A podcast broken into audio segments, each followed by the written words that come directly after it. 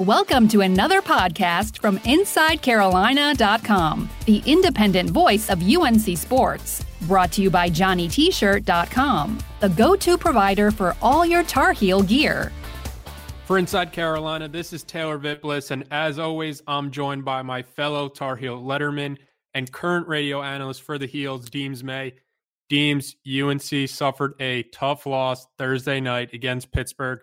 What were your thoughts on UNC's game against Pitt, and what were your overall takeaways? First, from just an, an overall view, again, we just we just looked tired, tired and dead legged up front on D. Um, a guy that doesn't run that well with a quarterback, just they, he kept extending plays, just just kind of a, a, same thing that maybe happened at Virginia. Just we're just we're just gassed right now, and, and even with the bye week, uh, it didn't look like we had any any more legs up front. On the flip side, um, thought you know we we I think we scored enough points. You know, you hate to. You know, you just go back and look at everything, and it's kind of it's just you know you you kind of going over the same old story again. You know, you, you can't keep relying on on on a quarterback. You know, to to bail you out a true freshman. I thought we ran the ball okay. Um, you know, there's been talk about red zone struggles. I, I, don't think we blocked as well up front. Sam's continuing to get hit. I just um, I, didn't think we were as, as good as we needed to be up front. And and and again, even with all that being said, and being on the road in a, in a you know in a tough environment with a better crowd than I thought, uh, we still had a chance. We had them, you know, third and fourteen um, in overtime, and the rest once again missed something right out in the open uh, that would have best case would have been a strip sack. You know, when we'd had the ball, you know, with a chance to kick a field goal to win it. And at worst case is, is third and 29, and they somehow missed a, a, face mask hold on the outside. And I understand inside, you know, center guard area, you're not going to make them all, but right out there in the open, the guy reaches out and grabs his face mask, and and he was a step and a half. Gross was a step and a half from from the quarterback. With that, if you don't have that, then then he hits the quarterback, and who knows what happens. But uh, it is what it is. Again, we're fighting the refs, and I, I, think everybody in ACC is. And, and I don't know, I don't know really the the remedy for that. I know John Swofford, the ACC commissioner, was hired. You know, when I was at Carolina by Coach Brown, and Coach Brown has probably a soft spot, but Bubba or somebody has to has to address this because uh, they're they're just missing way too many on us. And and we've talked at it ad nauseum year in and year out. It gets no better week in and week out. And now we have to go to NC State where we will not get a call to get to a bowl game. So, yeah, I mean, I, I love Coach Brown in, in, his interviews talking about the future and how we're recruiting and all this, but this isn't fair to these seniors and all these guys that have been doing hard, that been working really hard to have to battle the refs week in and week out on just blatant, obvious missed calls. And it goes on both sides. They miss some stuff that went in our favor. They're just they're just horrible and they get worse every week. Before we take a deep dive into some of the struggles that you touched on for North Carolina, I think a player that deserves a ton of praise, Antonio Williams, between you know injuries he's suffered this season and just a lack of carries behind Javonte Williams and behind Michael Carter. He's had a great attitude this year and he's been a positive in that locker room. And then when his opportunity came on Thursday, he made the most of it. 107 yards on 8.9 yards per carry. What were your thoughts on Antonio Williams? Yeah, just the consummate team player. I mean, if you if you follow him on Twitter, if you follow a lot of people do, and he's always positive. Um, I, I, know he committed to us, went to Ohio State, kind of saw the light and came back, and it's just been the consummate teammate, a great leader. Um, I, I, mean, just a great special teams player. Uh, I, I tell you, he's got a shot. You know, you have three really good running backs, and if you can if you can play special teams like he's played special teams, he's going to have a shot at, at, the NFL, and I wish him nothing but the best. But just what a great story! A North Carolina kid comes back home, and uh, Coach Brown comes back, and, and you can tell you know how much respect they have for each other. But but when you're not getting the carries, and you know you want to be in there, and you're making up for it on special teams, uh, there's no question about your character or your leadership, and, and he has been just he has just been great all year.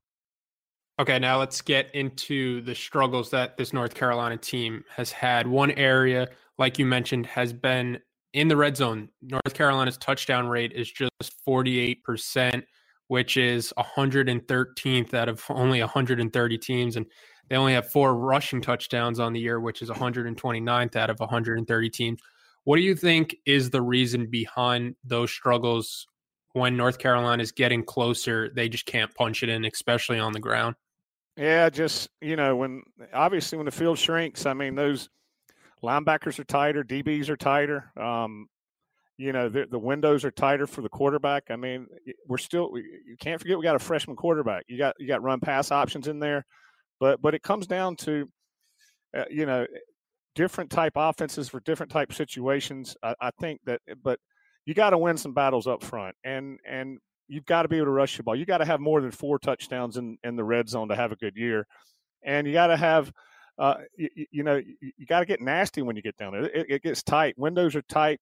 Running lanes are tight. You got to hold on to the ball. You got to hit hit the hit the hit the running seams harder. But our guys have got to come off the ball. We've got to probably look to putting a, tight, a couple double tights in there a little bit, maybe a fullback. There's some things that you have to do to take pressure off a freshman quarterback on, on third and three or or fourth and one in overtime or fourth and four. And and and I'm just I'm just an old school. We got to be able to run downhill some. And and right now we're just not. We haven't been. I don't know if we're deep enough up front, tough enough up front, or what. But I think our line has kind of. Uh, they've been up and down all year, uh, and but you can't be high. You got to be low it's tough cooking down there. I mean, there's both there's good players on both sides of the ball, and and I think Pitt was really good up front. I think Virginia was just really solid up front as far as how how they just their gap contains. Duke was decent, you know. I mean, there are just some good teams that we played this year. Uh, South Carolina had a great up front. You know, they're, they're just Clemson. There's just teams that it's been a tough schedule, and and our offensive lines had some injuries. Um, we started a guy at center that that hadn't played a whole lot of center. We struggled at left guard. There's just there's all kinds of reasons, Taylor, when you look at red zones. But the main thing I think uh, is is it's just the windows are shorter, the running lanes are tighter. There's more people in the box, and and we just haven't had the success that we need. And it, and it starts up front of, of moving people off the ball and not getting blown backwards. Yeah, when people see that red zone touchdown rate, their first instinct has been to blame the offensive coordinator. But I don't think it's something on Phil Longo because a couple plays he drew up, uh, Carl Tucker trips crossing the red zone, and would Sam Howell would have had him for an easy pop pass touchdown. Uh, the the play that ended the game, Dazz Newsome was wide across, going across the field. Uh, just Sam Howell just didn't have enough time from an offensive perspective to get rid of the ball. So I I think this isn't something you could be really blaming Phil Longo. I'm sure if if he really wanted to, if he had the talent and the physicality from this North Carolina team, he would love to just be able to run the ball down down teams' throats. But just just the way this North Carolina team is currently constructed, they're going to have red zone struggles because they're trying to hit you for big plays. Yeah, uh, there, there's no doubt about that. We we knew we were thin on on both sides of the ball up front. We didn't recruit well the last three to four years up front on either side of the ball. Um, our guys have gotten better, but but I mean, even even you know, defensively, we we we've touched on it some every weekend. We they're they're dead. They're, they've got nothing left in their legs, and I don't know if it's going to come back. You know, this year, I, I just don't know how you can do it. Um, offensively, we've had some injuries, and we've struggled at different positions, and we've had some guys that have had good years, and we've had some guys that, quite frankly, haven't had good years. So, a lot of that red zone stuff is is talent. A lot of giving up these, you know, some some big third downs and and and fourth downs to to the other team is is just dead legs up front, and not enough depth. And, and we've talked about that enough, and we'll be able to recruit our way out of it. But we got to be able to. We've got to. We'll, we'll recruit our way out of it. It may be a year or two, but but we've got to be able to recruit our way out of it for for, for reasons of, of what we just talked about and also to overcome very poor officiating because we'll have enough talent to overcome these bad calls that we've had uh, week in and week out from refs if if they choose if the ACC chooses to do nothing about it. While UNC only has four rushing touchdowns on the year, the opposite side of that, the trio of Dyami Brown, Dazz Newsome, and Beau Corrales have 22 receiving touchdowns which among Power Five trios only trails Alabama and LSU. So, two pretty good teams. I think that Sam Howell has really elevated the receivers' play this year. And it's a situation where UNC, they have issues, of course, but the between the quarterback and his receivers, it's a good building block for the future of this team. Would you agree? Yeah, and no doubt about it. And and once we get once we get a, a little bit better up front, uh, and give him a, another half second, I mean, it's going to be even better. Uh, uh, get the tight end a little, little bit more involved. again, it, it all starts up front, and and he, Sam's been under a tremendous amount of pressure, and and we've asked him to do a lot, and, he, and he's responded 99% of the time. And there's just been some plays you know where he's held it on a little long, and, and, people can't get mad about that. That's a freshman who who could hold it all day long in high school and, and make the kind of plays he's made here, but you just can't do it on this level. It's a great learning experience, but but but we got to give him some time. He's been hit a bunch up front, and and and it's just tough to to keep taking those hits, and and we keep asking more from him. So. Um, but overall, yeah, these guys have made plays. They've been inconsistent at times, and we've talked about that. But overall, man, just explosive on, on the outside for for Lonnie and, and and the offense. All right, I just wanted to take a quick break to remind everyone about Johnny T-shirt. Family and alumni owned and operated, they are your go-to shop for all things Carolina apparel. If you're going to Chapel Hill this weekend for UNC's last home football game, you could stop on by Johnny T-shirt right on Franklin Street. With the winter weather coming, now is the perfect time to stock up on your Carolina hoodies or jackets, and there isn't a better place to get it all than Johnny T shirt.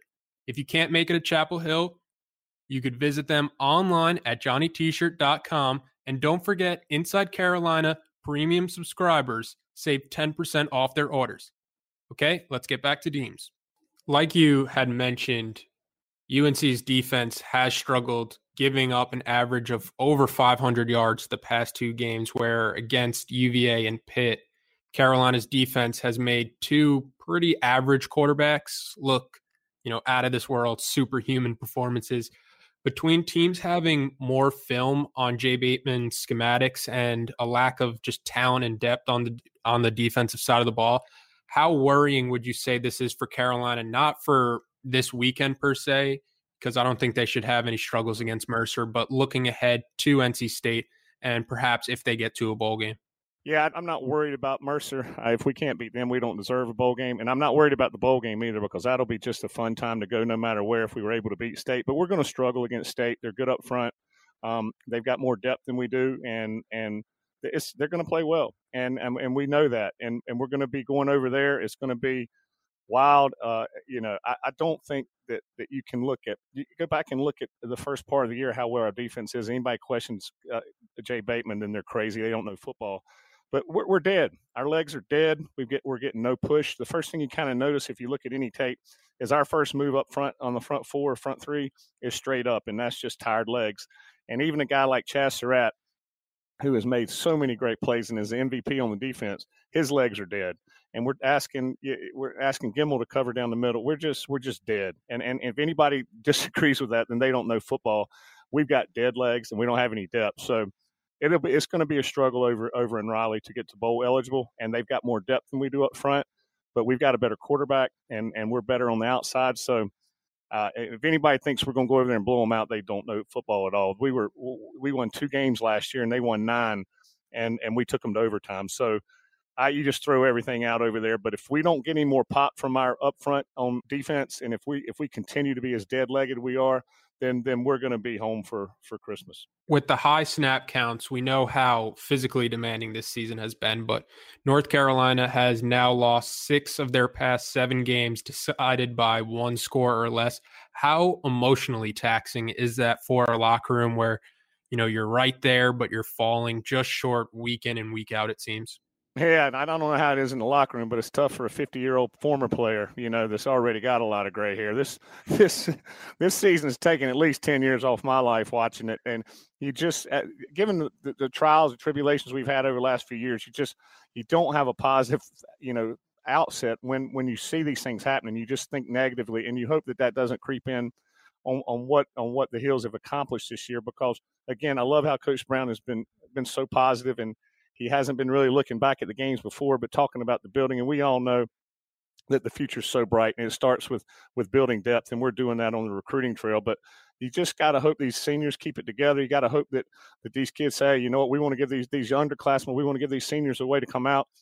We're going to go out and fight, and we're going to have a positive attitude, and one of these days a referee's not going to determine outcome of the game and, and we're going to win a game that, that maybe we shouldn't or we're going to win a game that the refs have nothing to do with and, and we'll be able to get in get into the end zone and and celebrate a bowl game but right now, um, you got to you got to wonder how how tough it is on on some of these guys with with again with these losses that that have piled up in, in the last few minutes of the game. All right, let's take one last quick break for a word from our sponsors. What's up, y'all? This is four time NBA champ Andre Iguodala. Yo, and this is his best friend, the Ohio State legend, Evan Marcel Turner the first. Every Wednesday, we drop a new episode on our show, Point Forward. We're talking basketball, business, and all the culture in between. From locker room stories to some basketball analysis from those who've been in the game. Now, it is a do do averaging 29 and 11. God, what did it take to be an all star? A win. Subscribe to Point Forward the podcast so you don't miss a thing. Okay, we're back. Defensive back Trey Morrison, who missed the Pittsburgh game, and running back Javonte Williams, who left the game early against Pittsburgh. Mack Brown in his press conference said that both of those guys are expected to be back this weekend against Mercer. If you were the staff, how would you handle this game coming up? Would you consider letting them rest an additional week, or would you want to see how far they can kind of push themselves in the Mercer game? Yeah, that's a good question. I'd rather rest our defensive linemen um, more more than anybody else. Our, our, our, defensive linemen and linebackers. Trey's been out a lot, you know, and, and I think his legs are fresh. I would I would rather I'd rather rest our front six or seven on on D. And um, I mean, I'm not saying Taylor from the beginning, but get him out as soon as possible. Um, I would get Sam out as soon as possible. Uh, they're, they're, with our running backs, I mean, let's face it, we can't run the ball down these guys' throat. We're not. We're, we're, doomed anyway against NC State. So don't go in there and take them light, but but go in there and and and realize who they are and put it on them and put it on them fast and and get this thing over with midway through the second quarter and get everybody out that's got dead legs. That's how I would handle it. This will be a good game to see how it's managed because if Carolina needs you know any of their big players playing over you know 70% of the snaps they're in trouble regardless like you mentioned. But mercer at north carolina 3.30 p.m on saturday. Carolina needs to win out to get to a bowl game. Deems good talking with you and we'll catch up next week. Okay man thanks. Thanks for listening to another podcast from insidecarolina.com brought to you by johnnytshirt.com where to go for your next tar heel gear purchase